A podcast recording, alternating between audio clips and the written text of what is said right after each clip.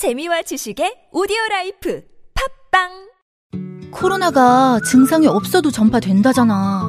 내가 지금 멀쩡해 보여도 걸렸을 수 있다는 거지. 그래서 서울시가 조용한 전파를 미리미리 막으려고 선제 검사라는 걸 시작한대. 증상이 없어도 내가 코로나에 걸렸나? 의심되면 서울시립병원 8곳에서 검사받게 해주는 거지. 그것도 무료로. 한 발 앞서서 차단하는 거 괜찮지? 서울시 홈페이지에서 매주 월요일 선착순 신청이래. 다중 이용시설 갈 때 QR코드 찍는 것도 꼭 알아둬. 서울시의 백신은 변함없이 시민 여러분입니다. 이 캠페인은 서울특별시와 함께합니다. 야, 이 부장! 네가 부장이면 땅이야? 뭐뭐뭐뭐 저 인간 저건 쟤 오늘도 술술 풀리고 안 먹고 회수 갔냐 내일도 신체 상태로 출근하겠구만 아 아유 고려 생활건강 술술 풀리고 음주전 한포가 당신을 지켜드립니다. 특허받은 천연 유래 성분 숙취 해소제 술술 풀리고를 은하계 최저가로 딴지마켓에서 만나보세요. 아무도 묻지도 따지지도 않고 가입하셨다고요 보험은 너무 어려워요. 걱정 마십시오 마이보험 체크가 도와드립니다 1800-7917 마이보험 체크로 지금 전화 주세요 1800-7917 이미 가입한 보험이나 신규 보험도 가장 좋은 조건을 체크해서 찾아드립니다. 인터넷 한글 주소 마이보험.com 또는 카카오톡에서 아이디 검색 마이보험을 친구 추가하여 상담하실 수 있습니다. 혈관 건강, 나이가 좌우한다? 문제는 구석구석 쌓여가는 나쁜 콜레스테롤 LDL. 그래서 혈관을 청소하는 좋은 콜레스테롤 HDL이 필요합니다. HDL은 올리고, LDL은 내리고. 높은 혈중 콜레스테롤 수치 개선에 도움을 주는 레이델 폴리코사놀 10. 이 광고는 건강기능식품 광고입니다.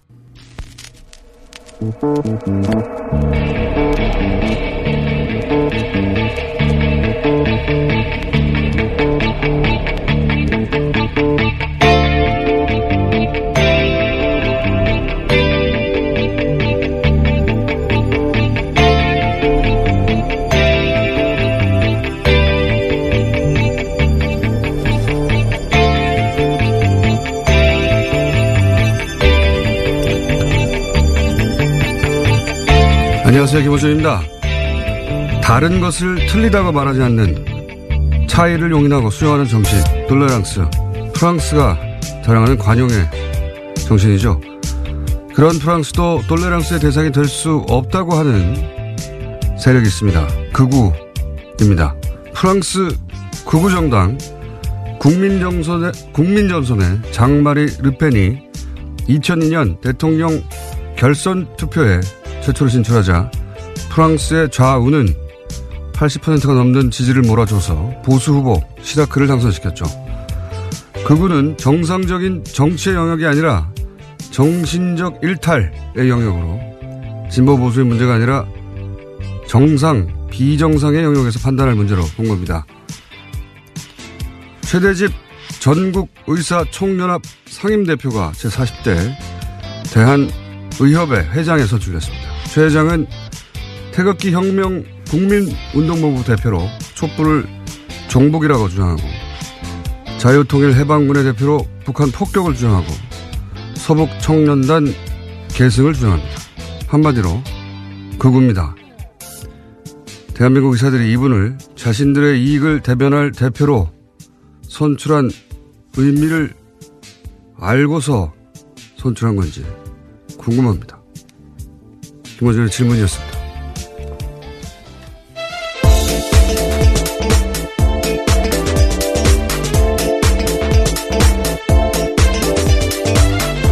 시사인의 김은지입니다. 예.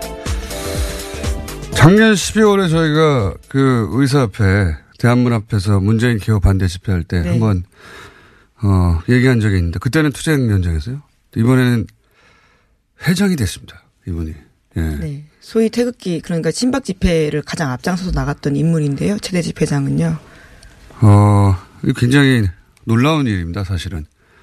어, 우리나라 의사들 단체들 중 가장 큰 의협의 제40대 회장이 됐다는 것은 이 정상적인 진보 보수의 스- 스펙트럼 바깥에 있다라고 봐야 되는 분이거든요. 예. 그리고 이제 그때도 얘기했지만 그 윤모 작가 만화 예, 이분은 여러 차례 문제가 됐죠. 예, 일배 만화가라고 불리는데 서울에서 가장 맛있는 돼지고기집이 단원 고깃집에 단원한다라고 일부러 그런 단어를 쓰거든요. 단원과 학생을 비하하는 용어고 뭐 조두순을 등장시킨 만화로도 논란이 됐고 뭐 한두 건이 아닙니다. 근데 이런 만화를 의협 소식지에 쓸 만큼 일베 사고방식을 전혀 문제없다고 여기는 분이 회장이 됐다는 게 의협이 일베는 아니잖아요. 예. 저는 이해가지 않는 선출인데 어쩌려고 그러는 건지. 자, 아, 첫 번째 뉴스는요. 네, 어제 검찰이 구속된 이명박 전 대통령을 찾아가서 조사를 시도했습니다. 하지만 이 전 대통령이 거부해서 이뤄지지 못했는데요. 공정한 수사를 기대하기 어렵다면서 거부한 겁니다. 어제 오후 1시 반 20분 정도에요. 서울 동부지검을 찾은 검찰 수사팀이 2시간 만에 발길을 돌려야 했습니다. 이 전 대통령은 방 밖으로 나오지 않았고요. 검찰 수사에 불응한다는 취지의 서면만 검찰에 냈습니다. 또 이 전 대통령은 앞으로도 모든 조사를 거부하겠다라고 밝히고 있습니다. 뭐 어차피 기존 혐의는 다 부인했기 때문에 어 이건 아마 새로운 혐의가 추가되고 구체화되는 걸 막으려는 거겠죠. 예. 똑같은 질문을 하려고 검찰이 가는 건 아닐 테고 예를 들면 뭐 제2롯데월드 건 관련해서 새로운 문건이 나왔고 구체적인 어, 질문들이 있을 수 있는데 예. 뭐 그런 거를 받지 않겠다. 예. 네, 특활비스도 아직 마무리되지 않아서요. 이번 공소장이 전부 다 들어간 것도 아닙니다. 예. 그래서 아마 그런 혐의가 추가되는 것을 막으려는 의도가 아니겠는가. 뭐 그렇게 보이고요. 이건 나중에 어, 오늘은 아니고 이정열 부장판사나 혹은 어, 변호사 한 번 연결해가지고 짚어볼까 합니다. 제 생각은 그런데 어, 이명박 전 대통령 관련 뉴스 몇 가지 더 있죠. 네. 네, 또 천안함 사건 8주기였던 어제요. 이명박 전 대통령 측근들은 대전 현충원을 찾았습니다. 김효재 전 정무수석이 방명록, 방명록 에다가 이명박 전 대통령을 대신해서 글을 남겼는데요. 통일이 되는 날까지 매년 들르겠다는 약속을 지키지 못해서 유감이다라고 밝혔습니다. 측근들은 구속 수감되기 전에 이명박 전 대통령이 천안함 참배를 당부했다라고 밝혔는데요. 뿐만 아니라 방명록에 적은 문구는 구치소에서 이명박 전 대통령이 변호사에게 직접 불러준 내용이라고 합니다. 워낙 지지가 없으니까 예. 보수의 집결을 도모할 소재를 이제 천안함으로 잡은 건데 어, 지난달에도 한번 그 혼자 방문했었거든요. 네, 측근들 예. 조사가 한창이 되었는데요. 지난달 26일에 혼자 갔었습니다. 그러니까 이제 천안함으로 내가 보수고, 예. 어, 보수의 집결을 원하는 건데 안 되죠. 예, 이렇게는. 네, 글만이 것이고. 아니라 SNS에도 썼고요. 또 조화도 보냈습니다. 나라를 그렇게 생각하시는 분이 자원외교를 통해서 이제 공사로부터 국부를 그렇게 많이 유출한 건지 뭐 이건 정 굉장히 이율배반적인 앞뒤가 안 맞는 행위라고 보는데 어쨌든 소재가 너무 없으니까요. 그만큼 할 수 있는 게 없다. 예. 그렇게 이해해야죠. 예. 지지가 보이지 않고 어, 여론이 본인한테 조금이라도 유리한 측면이 있어야 되는데 하다못해 태극기 들고 앞에 와서 시위를 해준다든가 아무도 없으니까 이렇게라도 하는 거죠. 될 리가 없습니다. 이렇게 해서. 예.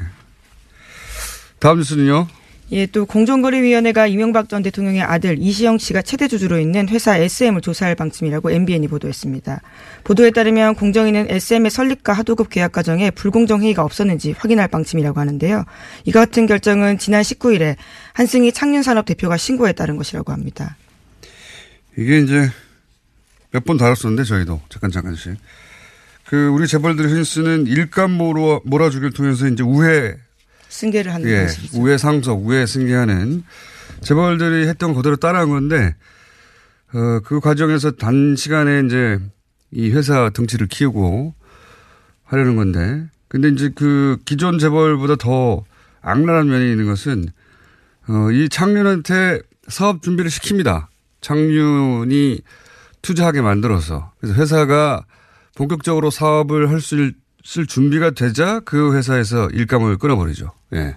그래서 회사를 도산하게 만들 그 회사를 뺏는 겁니다. 아예. 네, 예. 그래서 해당 하청업체 대표에 따르면요, 10억 원이나 빚을 졌다라고 합니다. 예. 개인이 그 정도 빚을 줘, 어, 지어서 회사를 준비시키니까 그걸 망하게 만든 다음에 한 번에 몸집을 키우는 거죠. 예. 공정위가 조사할 내용이 맞는 거죠. 예, 조사하면 나올 거라 봅니다. 그 SM이 이제 어, 이시영 씨의 회사인 거죠. 예, 이시영 씨의 회사, 그 다스를 바로 상속하기에는 너무 부담스러우니까 이렇게 바깥에 회사를 하나 세운 다음에 거기 일감을 다 몰아줘서 실제 다스가 얻는 어, 이익의 상당 부분을 SM이 가져가 버리면 예, 되는 거잖아요. 그런 식으로 상속을 하려고 했던 거죠. 예. 사실 다스는 누구 겁니까라는 질문이 없었으면요 그런 프로젝트가 착착 진행됐을 것 됐을 겁니다. 그랬겠죠. 그리고 이 부분은 어, 일요신문을 칭찬해 줘야 됩니다. 이 부분은 조진희 기자가 찬하는 게 아닙니다. 이 영역은. 자 다음 뉴스는요. 네, 정부가 한미 FTA 협상에서 자동차 분야를 내주고요. 대미 철강 수출에서 무관세 쿼터, 그러니까 할당량을 확보했다라고 합니다. 미국의 무역 확장법에 따르면 철강 관세 부과 대상에서 제외가 된 건데요. 수출 물량은 지난해 74% 수준으로 줄어들게 됩니다. 이 부분 저희가 잠시 후에 짚어볼 텐데, 예.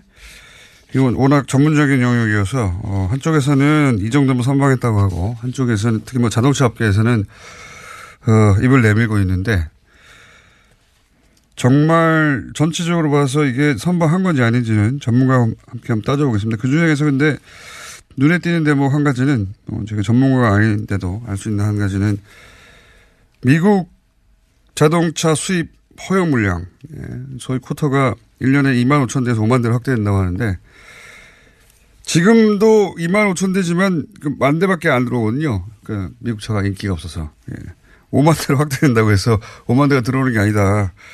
이건 뭐 우리한테 큰 미국 쪽에서 보기에는 뭔가 쿼터를 늘려서 예. 좋은 결과 같지만 우리 쪽에서는 실질적으로 영향 미치는 영향이 없어 보입니다. 이 부분은. 네. 그래서 김현종 통상교섭본부장도요. 미국 쪽에 필요한 수준의 명분을 제공하고 우리 측 실리도 확보했다라고 자평하고 있습니다. 당사자니까 예. 당사자니까 잘했다고 해야죠. 어, 김현종 본부장과도 인터뷰를 저희가 어, 잡아오려고 노력 중입니다. 근데 그 전에 예. 전문가 연결해서 잠시 후에 이 내용을 한번 짚어보겠습니다. 정말 선방을 한 것인지 제3자의 눈으로 한번 보기로 하고요. 자, 다음 뉴스는요? 네, 존 볼턴 미국 백악관 국가안보보좌관 인터뷰가 나왔는데요. 내정자입니다. 현재로서는요. 트럼프 대통령과 김정은 북한 노동당 위원장이 회담을 통해 아주 솔직한 논의를 빨리 할수록 더 좋다라고 밝혔습니다. 이론적으로가 아니라 매우 구체적으로 비핵화 방식 논의에 빨리 도달할수록 바로 본론에 들어갈 수 있어서 좋다라고 하는 건데요. 국가안보보좌관 내정 뒤의 첫 대북 정책 관련된 공개 발언입니다. 그러니까 조기 북미 정상회담을 옹호하면서 트럼프 대통령과 코드를 맞추는 내용으로 보입니다. 이게 이제 핵심이 북한 체제 보장과 어 그러니까 미국이 해줄 체제 보장과 북한이 할 비핵화 이걸 서로 맞교환해야 되는데 이게 무슨 똑같은 물건을 서로 맞교환하는 게 아니라 어 체제 보장도 눈에 안 띄는 것이고 비핵화도 검증하기가 쉽지 않은 일이거든요. 굉장히 어려운 일인데 음 이걸 빨리 하겠다는 거죠. 예, 중간에 길게 얘기할 거 없이 이거부터 빨리 하자. 북한에서는 그러면 우리는 그거 할 테니 당신들이 체제 보장을 해준다는 약속을 어떤 식으로 할 거냐.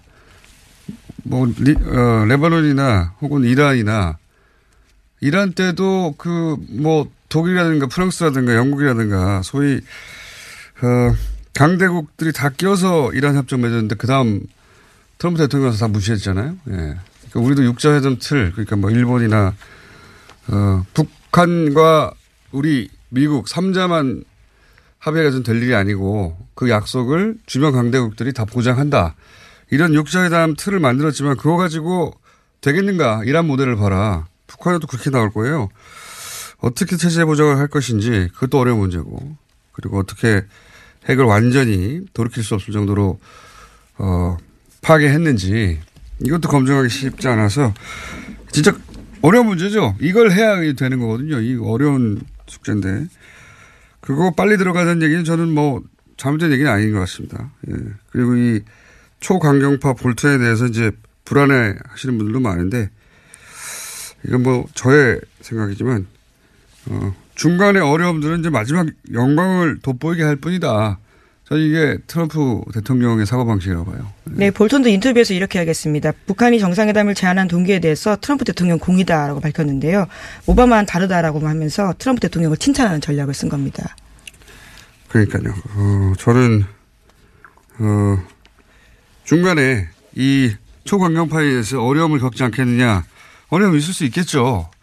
근데 그런 어려움은, 네, 결국은 마지막에 모든 문제를 해결하는 트럼프 대통령의 영광을 더욱 돋보이게 할, 어, 장치일 뿐이다라고 트럼프 관점에서 보면 보일 거라고 봅니다. 예. 그래서 저는 북미 정상회담이 트럼프에도 너무 필요한 것이라 정상회담은 이루어지긴 할 것이다. 그 회담이 문제가 아니라 서로 이걸 어떻게 보장할 것인지, 예. 잘 떠오르진 않습니다. 어떻게 체제가, 북한 입장에서는 자기들의 체제가 안전하게 보장됐다고 생각해야 핵을 다 개발해 놓은 핵을 포기할 거 아닙니까? 예. 이 문제가 가장 어려운 문제다. 예. 다음 뉴스는요? 네, 그와 관련해서 북한을 둘러싼 정세들이 굉장히 빠르게 움직이고 있는데요. 북한과 중국 사이에 고위급 인사의 방문 정황이 포착됐다라고 합니다. 북중 접경지대인 중국 단둥역 주변에 가림막이 설치되었고요. 지난 25일부터 역 주변이 통제됐다라고 합니다. 그래서 김정은 북한 노동당 위원장의 방중설이 제기도 있고, 제기되기도 하고요. 주로 미국 쪽 외신이 그렇게 보도하고 있습니다. 어, 중국과 만약에 그 트럼프를 만나기 전에 김정은 위원장이 먼저 만나면 트럼프 대통령 입장에서 김이 좀 빠지잖아요. 예. 그래서 저는 북한의 김정은, 미국 언론들은 다 이제 김정은 위원장이 중국을 방문했다고 보도하고 있는데 김정은 위원장이 직접 갔겠는가 어, 그런 위험도 있는데 지금 뭐 중국은 언제든지 방문할 수 있잖아요. 예. 중국과 관계가 과거보다는 소원하지만 미국하고는 다르니까 그래서 김여정일 수도 있다는 생각도 저는 합니다. 예. 네, 오늘 예. 아침 세계일보도 그렇게 보도했습니다. 정부 소식통을 인용해서요. 김여정인 것으로 알고 있다라고 하면서 간 사람은 김정은 위원장이 아니다라고 밝히고 있습니다. 그래요? 예. 저도 그렇게 생각은 드는데 그냥 근거가 있는 건 아니고 이런 추정에 의해서 예.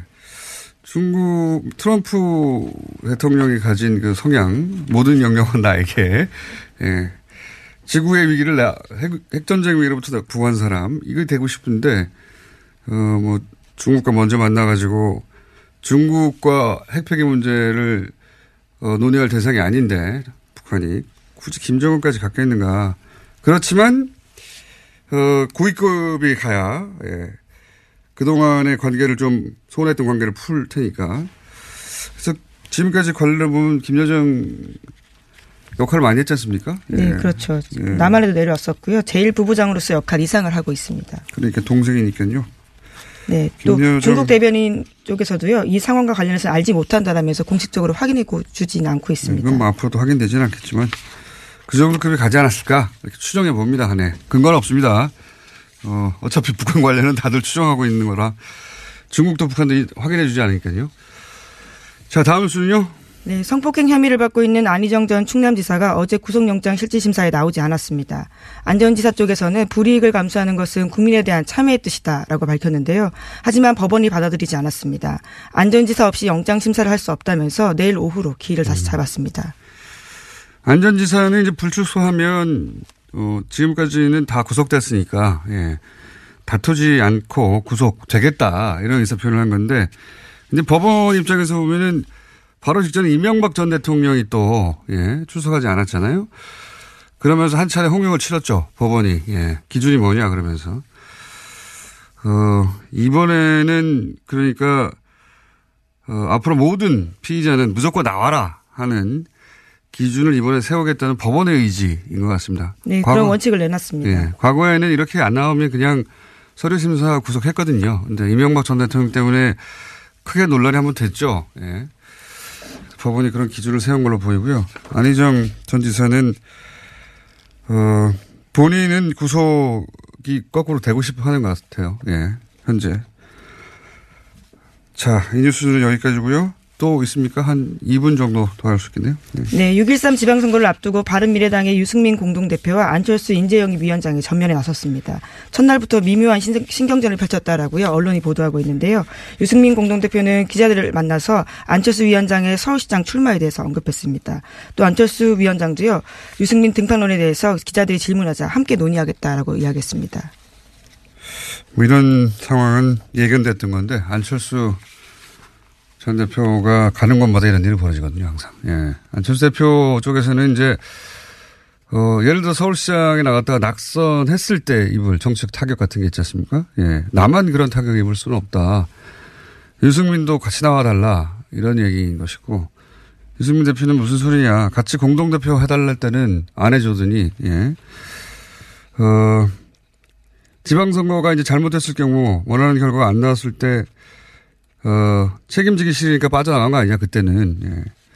근데 이제 또, 당 지지율이 안 나와서 지선에 나가서 당선되기 쉽지 않을 것 같으니까 나도 출마시켜서 타격을 주는 거 아니냐. 뭐 이런 서로의 둘 다 지방선거 이후에 당의 주도권을 누가 가져갈지를 미리 그림을 그리면서 싸우고 있는 중이다. 예, 이렇게 해석하면 될 것 같습니다. 유승민 대표 지지자 그룹이 어, 괜히 합쳤다라는 생각을 하기 시작할 거라고 봅니다. 저는 한편 그 좀, 좀 더 큰 틀에서 보면 자유한국당에서는 후보를 지금, 어, 못 만들고 있잖아요. 네, 난항을 겪고 있습니다. 네. 그게 의도된 난항이 아닐까 하는 의구심이 드는 것이 만약에 자유한국당이 이런 식으로 어, 후보를 끝까지 못 내면 결국은, 어, 민주당 쪽 후보 한 사람과 안철수 후보로, 어, 마치 자연스럽게 단일화되는 듯한 효과가 나는 거거든요. 보수 후보는 안철수 전 대표 그리고 어 뭐 여당 쪽의 후보 한 사람 이런 일대일 구도를 처음부터 선거 연대를 한다고 하면 공격받을 것이고 그리고 단일화해도 공격받을 것이고 그렇게 만들어가는 와중이 아닌가 저는 그렇게 그렇게 봅니다. 네.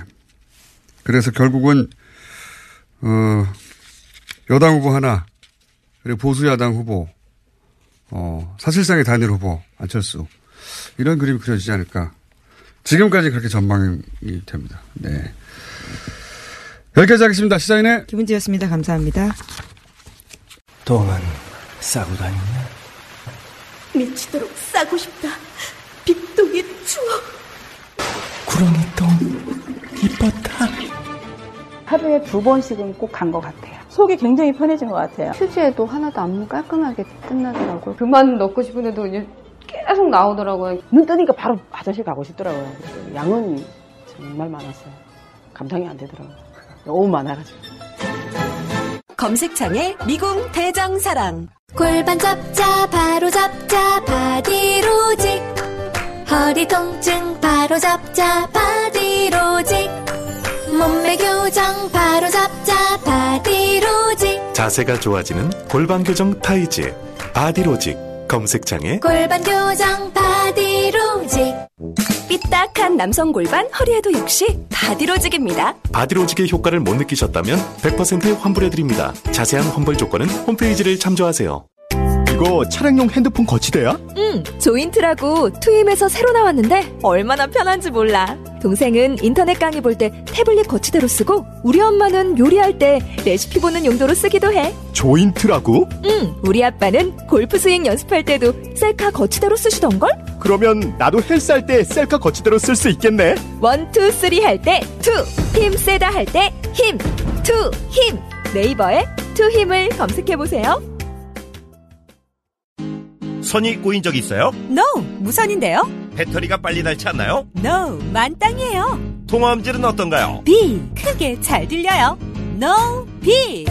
전화 통화할 때 팟캐스트 들을 때 어떻게 하세요? 블루투스 이어폰 노빅을 사용하세요. 두 손은 자유롭게 무선의 자유로 노빅. 이제 핸드폰 찾지 말고 귀를 만지세요. 운동할 때, 운전 중에 팟캐스트에 이어폰인 노빅. 네이버에서 노빅을 검색하세요.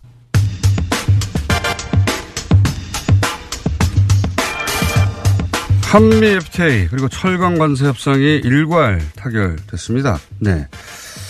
이 타결 결과 어떻게 봐야 할지 어, 통상 교섭 본부장을 역임하셨고 현재 국제 통상 연구원장이신 박태호 원장 연결해 보겠습니다. 안녕하십니까? 네, 안녕하세요. 어, 이게 이제 이 일반인들 눈에는 이게 잘 된 건지 안 된 건지 총평하기가 쉽지 않은데 우선 전문가로 총평을 한마디 해 주십시오.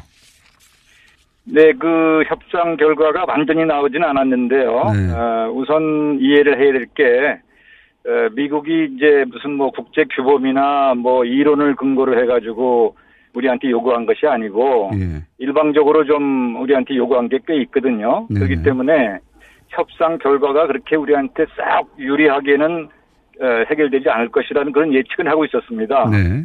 아, 그래서 지금 김현정 본부장께서 이렇게 발표한 걸 보면은 아, 우리가 다소 어, 미국한테 예. 상대적으로 더 많이 양보한 것도 있긴 있지만 아, 종합적으로 볼 때는 그래도 최선을 다해가지고 아, 크게 뭐 우리가 치명적으로 어, 손실을 입은 건 없다고 저는 평가합니다. 음. 이 철광과 자동차로 국한해서 좀 설명해 주십시오. 그 철광 부분은 이 쿼터, 그러니까 관세나 없이 네네. 쿼터만 받았고, 그리고 자동차 부분은 우리가 뭐 2만 5천 대 수입하다가 5만 대까지 허용하고, 그리고 뭐 픽업 터, 트럭 관련해서는 뭐 20년간 더 관세를 부여하고 뭐 이런 얘기지 않습니까? 이거 좀 설명해 주십시오, 예, 예. 자세히. 예. 그 우선 이제 철강 문제가 있는데요. 그것은 전 세계에서 들어오는 철강 수입을 막겠다고 그런 거거든요. 미국이 에, 국가 안보의 그 이유를 들어가지고 그래서 우리나라도 어, 뭐 예를 들어서 관세를 더 추가적으로 매기고 막 이런 것들이 많이 있었는데 어, 상호간 이제 협의를 통해 가지고 우리나라는 어, 관세를 추가적으로 부과시키는 것을 면제하되 네. 에, 모든 우리나라에 수출하는 기업들의 총량의 한 30% 정도를 음. 어, 지난해하고 지지난해 그 평균의 30% 정도를 적게 수출한다. 음. 어, 그 대신 이제 관세 부과는 면제해준다 이런 거거든요. 예. 그러면 거기에 해당되지 않는 많은 나라들은 관세 부과를 25% 이상 추가로 해야 되는데 음. 우리는 이제 그거를 이제 면제받는 대신에 에, 수출 물량을 조금 줄이는 그런 결과를 갖고 왔습니다. 그래서 아마 철강 업계에서는 아주 뭐 100% 환영을 하는 건 아니지만 그래도 추가 관세를 이제 부과하지 않게 됐기 때문에 어, 일종의 불확실성은 좀 없어졌다 하는 평가를 할수 있겠고요.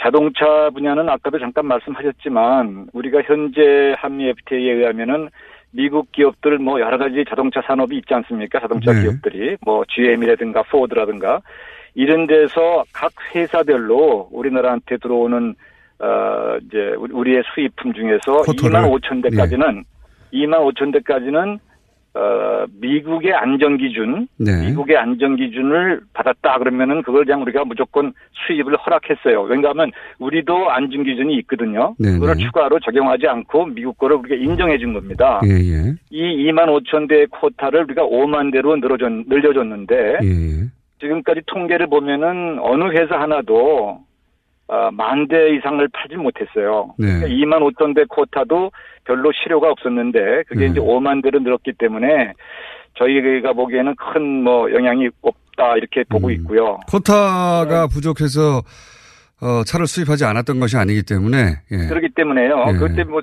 상당히 큰 영향은 없을 것 같고요. 근데 네네. 트럭, 픽업 트럭은 이제 우리가 한미 FTA에 의하면은 2021년 그 3년 후면, 후면은 이제 25%의 관세를 이제 없애게 돼, 우리가 없애고 우리가 들어갈 수 있는데. 이건 수출하는 거죠. 우리- 수출하는 거 미국에. 예. 미국에. 근데 우리까지, 지금까지는 우리가 수출을 트럭은 안 하고 있었어요. 예.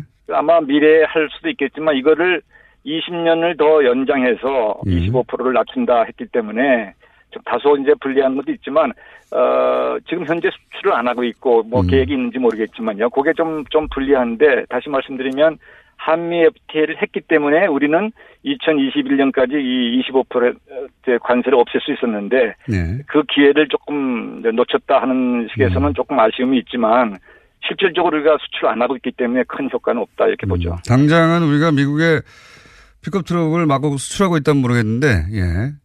픽, 그렇습니다. 어, 픽, 네. 픽업 트럭은 수출 이 지금은 없기 때문에 이것도 역시 지금 당장 미치는 영향은 없다.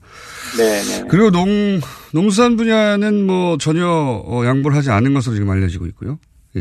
글쎄요, 그거는 지금 제가 보니까 그 관세, 철광 관세 얘기는 많이 자세히 하셨고, 예. 또 한미 FTA에서 주로 이제 자동차 문제를 좀 얘기를 했는데, 어, 확실하게 다 뭐가 나온지 는 모르겠지만, 어, 뭐, 애당초부터 김현종 본부장께서 그 농수산물은 지키겠다. 예, 예. 이랬고, 또 그걸 지켰다고 얘기를 했어요. 예. 그리고 한편으로 볼 때는 미국도 이 농산물 문제가 우리나라에서 아주 굉장히 민감하다는 걸 알았기 때문에 뭐 그런 결과를 갖고 오지 않았나 이렇게 좀, 좀 예상을 해봅니다. 네. 그럼 전체적으로는 선방했다고 하는 그 자평에 대해서 뭐 그 정도면 선방했다고 볼 수 있다 이렇게 보십니까? 그렇습니다. 예, 어, 네. 그렇군요.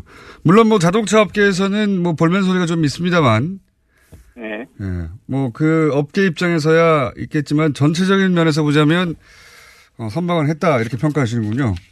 그렇게 생각하고 있습니다. 네.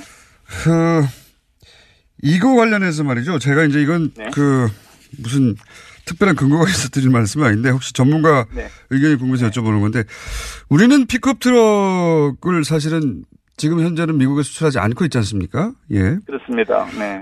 근데- 픽업 트럭은 미국에서는 굉장히 그 시장이 크고 상징적인 시장 아니겠습니까?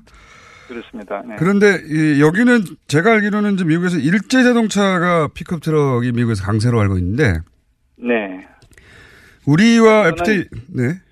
네, 그거는 제가 너도 좀 알아봤어요. 네. 그랬더니 어, 물론 일본 사람들이 만드는 픽업 트럭이 미국에 있습니다. 네네. 그런데 그거는 주로 미국에서 생산한 거예요. 이, 그러니까 어, 일본에서 생산해서 이제 수- 수출하는 게 아니라 예. 미국에서 미국 내에서 생산한 픽업 트럭이 좀 일본께 돌아다니는데 음. 아직은 우리 현대 기아에서는 픽업 트럭을 만들어서 예. 어, 수출하거나 그러지는 않, 않고 있는 걸로 알고 제가 이 질문을 드리는 그 의미가 어, 의도가 뭐냐면 이 네. 우리와 FTA 협상에서 사실은 그 미국 픽업 트럭 관련한 어 부분은 크게 우리한테 영향을 미치지 않는데도 이 조항을 넣은 게 혹시라도 일본과 이제 미국이 또 FTA를 맺지 않습니까? 네.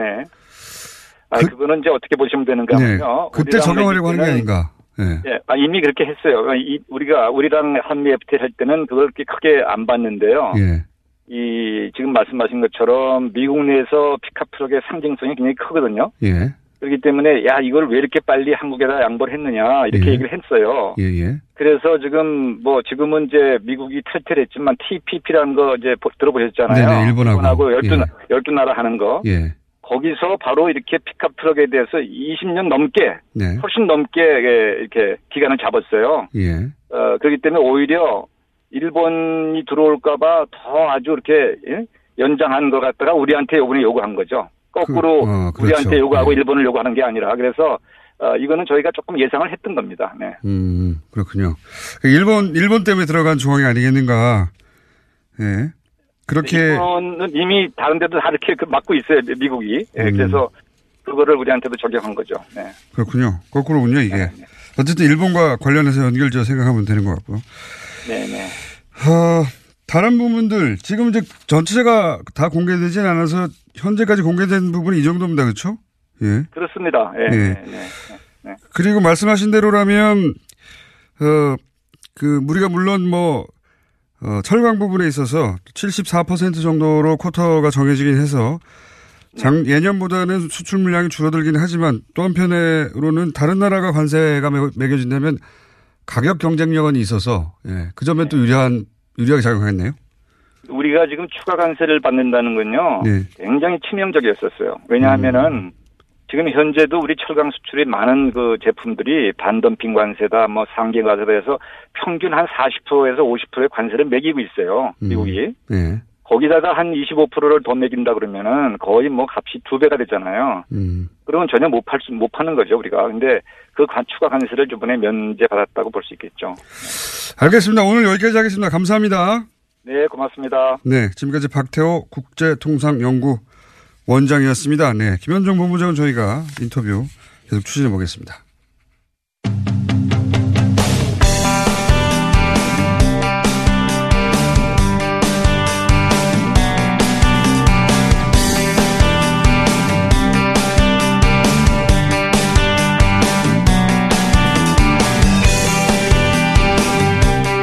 자, 어, 이번에는 이웃나라 일본 얘기 좀 해야 되겠습니다. 예.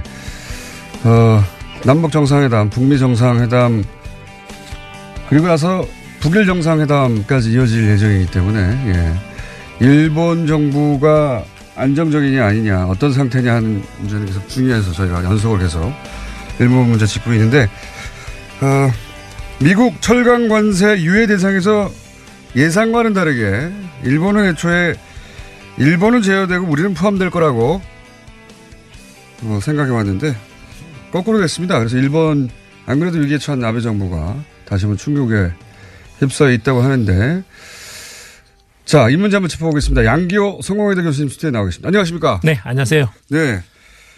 일본이 충격을 받았다 하는 보도는 많이 나왔는데 예. 어느 정도입니까 이게? 상당히 큰 충격이죠. 어, 사실 이제 그동안에 네. 아베 수상은 일본 국민들에게 아베 수상 본인과 이 트럼프 대통령의 개인적인 유대가 굉장히 돈독하다.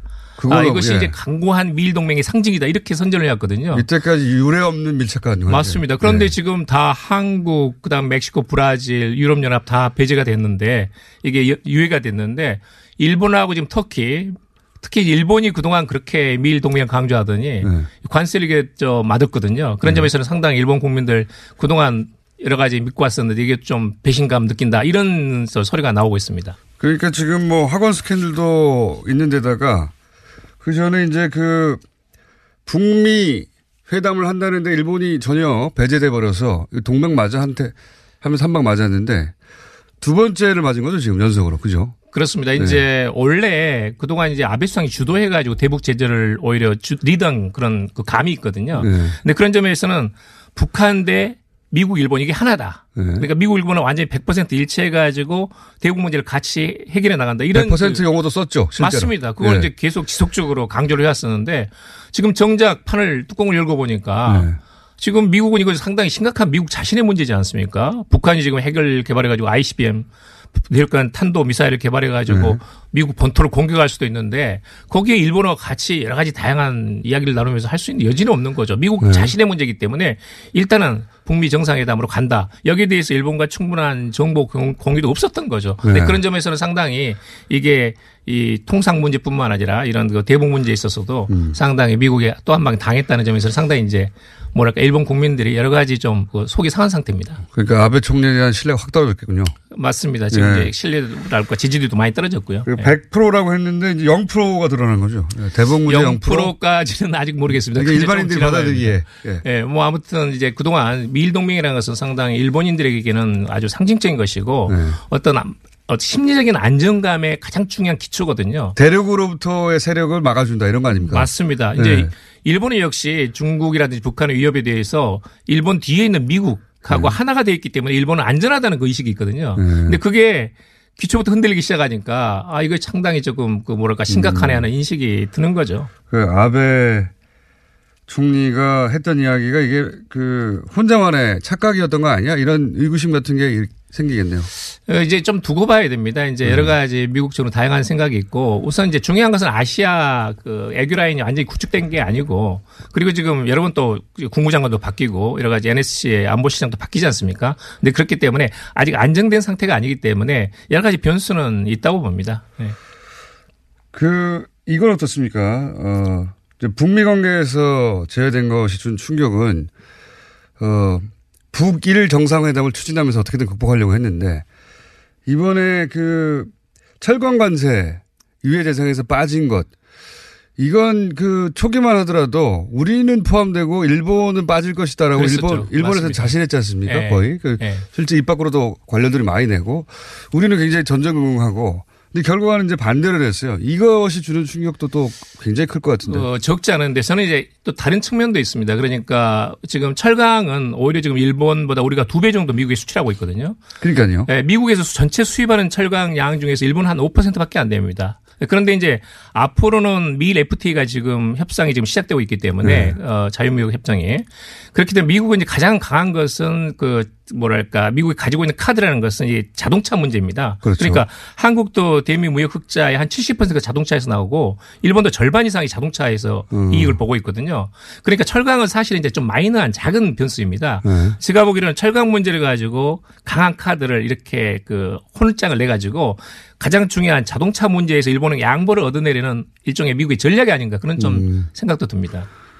그 트럼프 대통령의 지지 기반이 결국 자동차 산업 어, 노동자들 또는 뭐 철강 산업의 노동자들 이렇게 어, 말해지고 있으니까 자동차가 미국의 산업이라는 상징이 워낙 크니까 철광으로 때려서 자동차를 얻어내려고 할 것이다. 예. 또 저는 그, 런 음. 관점도 있다고 봅니다. 분명히 그런 가능성이 높다고 봅니다. 경제적 관점에서 이걸 볼 게 아니라 정치적 관점에서 좀 봐야 된다. 맞습니다. 음. 어, 워낙 노련한 이게 저 사업가이기 때문에요. 네. 어, 또 여러 가지 또 돌발 변수가 많지 않습니까? 그런 점에서는 앞으로 조금 더 관망해야 된다 이렇게 봅니다.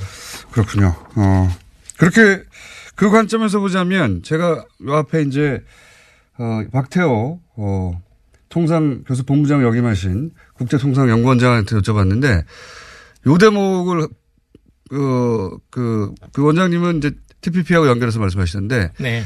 이번에 정치적 관점에서 한번 봐주십시오. 예. 이번에 그 픽업 트럭은 우리가 수출도 안 하거든요. 수출도 안 하는데 거기 잔뜩 조항이 들어갔어요. 예. 20년 후까지 뭐 관세를. 그렇죠. 예. 네. 지금 당장 우리가 미국 시장에서 픽업 트럭이 막 팔리고 있고 위협을 받으면 그 조항이 이해가 가는데 수출을 안 하거든요, 우리는. 근데 픽업 트럭 시장에서 일본 자동차들은 굉장히 잘 나가고 있더라고요. 예. 그렇습니다. 그렇습니다. 그러니까 우리와 한 FTA 협상 기준을 가지고 일본과 하는 FTA 협상에 들이밀려고 이 조항을 넣은 게 아닌가 저는 이렇게 생각을 했거든요.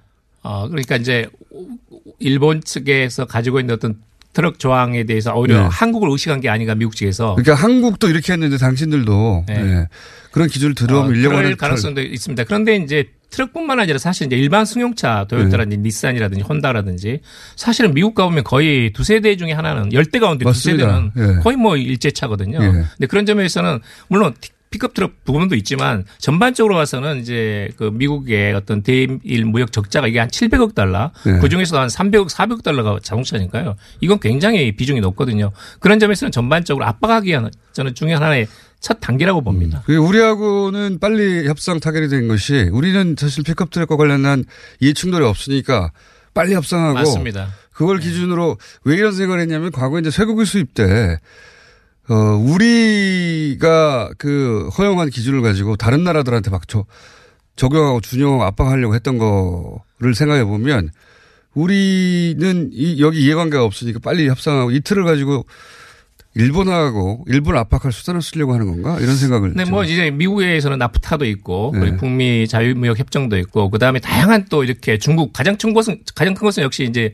대중 무역 적자가 거의 3천억 달러거든요. 네. 가장 큰 것은 중국입니다. 또 독일 같은 나라도 있고 일본도 있고 하기 때문에 아마 일본을 특별히 의식해 가지고 먼저 한국에 테스트하고 그다음 단계로 넘어간다든지 그것은 물론 어 작은 전략에서는 있을지 모르지만 전체적인 마크란 전략에서는 미국 원- 자- 나름대로 원칙이 있기 때문에 그런 점들은 좀 더 크게 봐야 될 것 같습니다. 알겠습니다. 근데 이제 제가 모신 이유 중에 하나 핵심은 어, 뭐 아베 정부에 대해서 우리 그 국민들의 그 호감도가 매우 떨어지는 예, 좋아할 수가 없는 행정부이긴 하지만 지금 북한과의 관계를 계산하는데 주변 국가의 어, 권력 지역이 자꾸 흔들리면 안 되잖아요. 맞습니다. 예, 예. 그래서 아베 아베 정부는 싫지만 아베 정부가 흔들리는 것도 싫거든요. 지금은.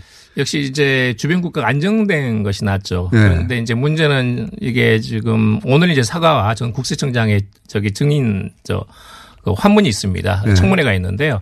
어떤 발언이 나올지 지금 궁금한데 이게 말하자면 무려 14개 다 되는 조항에서 이전에 있던 아베 수상 또는 아베 수상 부인 악계 여사 그다음 아베 수상 측근들이 개입했다는 네. 정황이 있는 그 내용을 전부 다 삭제했단 말이죠. 네. 공문서를 조작한 겁니다. 그렇죠. 네, 그래서 이제 담당 공무원이 자살해 버리고 예. 그리고 공문서를 조작하려는 것을 이제 은폐하려고까지 하고 근데 그 과정에서 어, 아베 수상하고 악기는 전혀 책임이 또 뒤로 물러나고 예. 근데 거기에 대해서 일본 국민들이 안 분- 믿고. 예, 안 믿, 믿을 수가 없습니다. 믿 을 수 없죠. 예, 그러다 보니까 이제 거의 매일 1000명 또 주말이라 한 3000에서 5000명 정도 촛불 지금 집회가 일본에 예, 시작했다고요? 수상관제에서 예. 둘러싸고 촛불 집회하고 있거든요. 예. 그렇기 때문에 9월 달에 이제 총재선이 있긴 한데 그때까지 과연 앞으로? 나오면 6개월 동안 버틸 수 있는 것인가에 대해서는 네. 아 저는 쉽지 않다고 봅니다. 평상시라면 저희가 박수 쳤을 텐데 지금은 북일 정상회담 하고 나서 어떻게 일이 벌어졌으면 좋겠는데 계속 떨어져 가지고요. 아마도 북한은 지금 이제 일본 측에서 공식적으로 제안한 걸로 알고 있습니다만은 네. 저, 저쪽에서 그 받지 않을 가능성이 높습니다. 아하. 어, 왜냐하면 이제 우선 남북 대화를 통해 가지고 북미 대화로 가져가고 거기서 어떤 정전 협정 또는 평합 체제 구축 이런 것들이 있기 때문에 일본은 사실은 중요한 변수가 아니거든요. 네. 근데 일본이 방해할 수는 있지 않습니까? 방해할 수는 있는데 일본은 이제 납치자 문제하고 그렇죠. 그다음에 중거리 중거리, 미사일. 단거리 미사일. 예. 왜냐하면 납치자 문제는 일본 국민 정서상 가장 중요한 것이에요. 예. 그다음에 이제 중거리 단거리 미사일은 일본이 직접 겨냥한 것이거든요. 예. 근데 여기에 대해서는 일본 측에 이야기를 하려고 그러는데 문제는 북한에서는 일본과 접촉할 때는 원칙이 있습니다. 이게 장기 정권이 아니고 단기적으로 끝난다 하면 이건 상대하지 않는 겁니다. 그렇겠죠. 당연히. 네, 그러니까 이전에 이제 예. 김정일하고 김정일 전 위원장하고 그리고 네, 이제 코이즈미 수상이 예. 그때 저 두 차례 걸쳐 정상회담 하지 않았습니까? 네. 그때는 거의 5년 6년간 장기 집권한다는 것이 확실했기 때문에 네. 코이즈미 수상하고 평양에서 정상회담 한 겁니다. 그렇죠. 그런데 지금은 이게 지금 이거, 이거 내부 외환인데 아베 수상이 과연 9월달 총재 선거에서 3, 세번 연임할 수 있겠느냐. 지금은 전혀 자신할 수 없는 상태거든요. 음, 그래서 북일 정상회담도 사실은 불투명하다 그렇게 보시는군요. 그렇습니다. 북한에서는 오히려 지금 그것을 손을 받아주면 아베 정권 도와주는 것밖에 안 되기 때문에 북한도 별로 안 좋아하거든요. 근데 그런 점에서는 어, 북한에서 금방 나올 가능성은 저는 매우 낮다 이렇게 봅니다. 하하. 이게 그 어, 아베 정부만 생각할 게 아니라 지금 어, 남북 관계 개선, 북미 관계 개선의 관점에서 보자면 북일 정상회담까지 되어서 주변국들이 다 같이 지금 관계 개선의 분위기를 만들고 그런 게 우리한테 좋긴 좋은데 말이죠. 그렇습니다. 역시 네. 이제 지금 일본이 유일하게 국교 정상화 안 된 나라가 북한이거든요. 네. 근데 북한은 이제 수교한 다음에 일본에서 들어오는 최소한의 100억 달러 정도의 보상금. 네. 그러니까 그건 경제 협력 방식이든 아니면 이제 전후 보상 방식이든 돈이 들어올 가능성이 높은데 100억 달러가 일- 북한에 투자되면 이건 상당히 이제 경제 성장할 수 있는 마중물이 되거든요. 네. 근데 그런 점에서는 우리도 봤어도 그렇게 부정적인 건 아닙니다. 그러니까 적어도 남북 관계가 뭐 정전 선언을 하고 북미 간의 관계가 개선되면 어느 필요한 시점에서 북일 간의 정상회담을 통해 가지고 북일 수교로 나아가는 것이 네. 결국 이제 한반도 안정이라든지 또는 이제 전반적으로 한국의 경제 부담을 줄이는 것도 통일 비용을 줄이는 것도 그건. 그렇게 나쁘지 않은 환경입니다. 그러니까 아베 수상이 10월까지는 예. 그 총재 재선거가 10월입니까? 11월입니까? 9월 중순입니다. 9월입니까? 예. 그때까지는 좀 버텨줬으면 좋겠는데. 어, 지금은 지금은 역시 도저히 알 수 없습니다. 지금 이제 미일 근데 그렇게 가능성이 높지 않다고 보시는 거죠. 네, 높지 않습니다. 미일 관계도 지금 상당히 일본 국민들이 위축된 상태고 네. 그리고 더구나 지금 무엇보다도 아베 수상하고 아베 수상 부인 두 사람이 직접 관여된 사학 스캔들이거든요. 예전 같으면 예를 들면 주변에 측근이 있어가지고 네. 스캔들에 과- 연루됐다. 장관 수준은 모르겠는데. 네, 그러면 이제 그 책임을 지고 수상이 물러나는 경우조차 있었습니다. 그런데 지금 본인하고 본인 부인이 직접 관여돼 가지고 압, 압력을 행사해 가지고 어 말하자면 관료 체계를 흔들어 놓고 관료가 심지어 자살하고 그런 상황에서 이건 일본 국민들이 도저히 용납할 수 있는 상황은 아니거든요. 그렇군요. 예. 이거 반가워야 되는데 반갑지만은 않은 뉴스라서. 그러면 만약에 아부 시장이 못 버티면 어, 어떻게 되는 겁니까? 지금 이제 향후 스케줄은 보시기에. 일단은 어 중도에 하차할 가능성도 있죠. 어 음. 지금 이제 오늘 사과 전 국세청장 발언이 중요하고 그다음 밀리게 되면 이제 야당은 지금 악기의 부인이 직접 나와서 국회 청문회에 응해야 된다고 음. 주장하고 있거든요. 근데 그렇게 되면 사실은 바로 이제 아베 수상 턱 밑까지 오는 겁니다.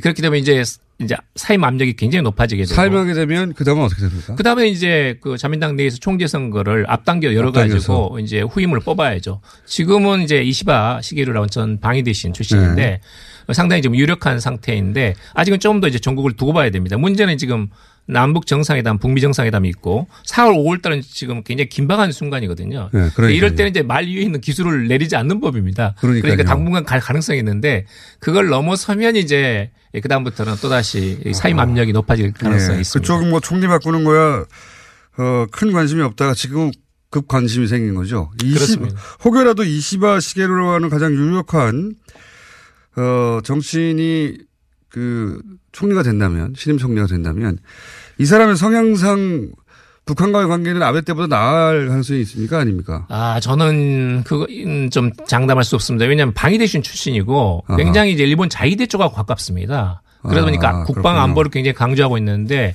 그런데 이제 예를 들면 위안부 문제 같은 경우에는 피해자가 납득할 때까지 한국 음. 정부가 수용할 때까지 사과해야 된다 이런 발언도 있거든요. 음. 근데 그런 점에서는 위안부 문제는 상당히 이제 친한적이지만 네. 특히 이제 그 대중 대북 안보 문제에 대해서는 굉장히 강경합니다. 근데 그런 음. 점에서는 어, 큰 변화가 있을까에 대해서는 어, 음. 너무 그 저 뭐야 기대하지 않는 것이 좋습니다. 그렇다고 하더라도 만약에 북일 정상회담을 북한에 제, 제안해 뒀는데 아직 뭐 답이 갔는지 안 갔는지는 모르겠습니다만 그런 제안을 예를 들어서 이시바 시게루가 차기 총리가 갑자기 된다 하더라도 그걸 전면 무효화한다든가 그럴 아니 그건 받을 겁니다. 그건 받을 일단은 것이다. 네. 이제 일본이 지금 공식적으로 저 제안한 상태고 음. 일본 경우에는 이제 외무성 자체의 어떤 그 외교 전략이 있기 때문에 수상이 바뀌어도 크게 외교 정책이 음. 바뀌는 게 아니거든요. 근데 그건 대체로 한국보다는 훨씬 더 일관돼 있습니다. 아. 그렇기 때문에 어 이쪽에서 제안하고 이제 북한이 받으면 그건 추진되는 것이고 일본 측으로서는 이제 이런 그 남북 정상회담 그다음 북미 정상회담을 견제하는 하나의 수단으로서 예. 중국 카드, 북한 카드를 갖고 싶어 하거든요. 그렇죠. 그런 점에서는 적극적으로 아마 응할 겁니다. 그 말씀 듣고 좀 다행이네요. 야, 그럼 바뀌어도 되겠네요. 저희는 어, 아베 총리보다 어, 뭐 이시바 시게로를 선호한다 이런 의미가 아니라 이 틀 자체의 분위기를 바꿀까봐 예. 그런 맞습니다. 그런 아, 걱정을 아, 그래도 일본이 바꿀 수 있는 그 한계가 있습니다. 아무리 바꾸려고 해도 가장 중요한 것은 남북 정상회담이고 그렇죠. 그리고 이제 네. 북미 정상회담이기 때문에 그 틀 안에서 일본의 어떤 가능성을 찾는 거죠. 조금이라도 나쁜 영향을 주는 게 없었으면 해서 예. 자 오늘 말씀 여기까지 듣겠습니다. 감사합니다. 감사합니다. 양기호 성공회대 교수님이었습니다.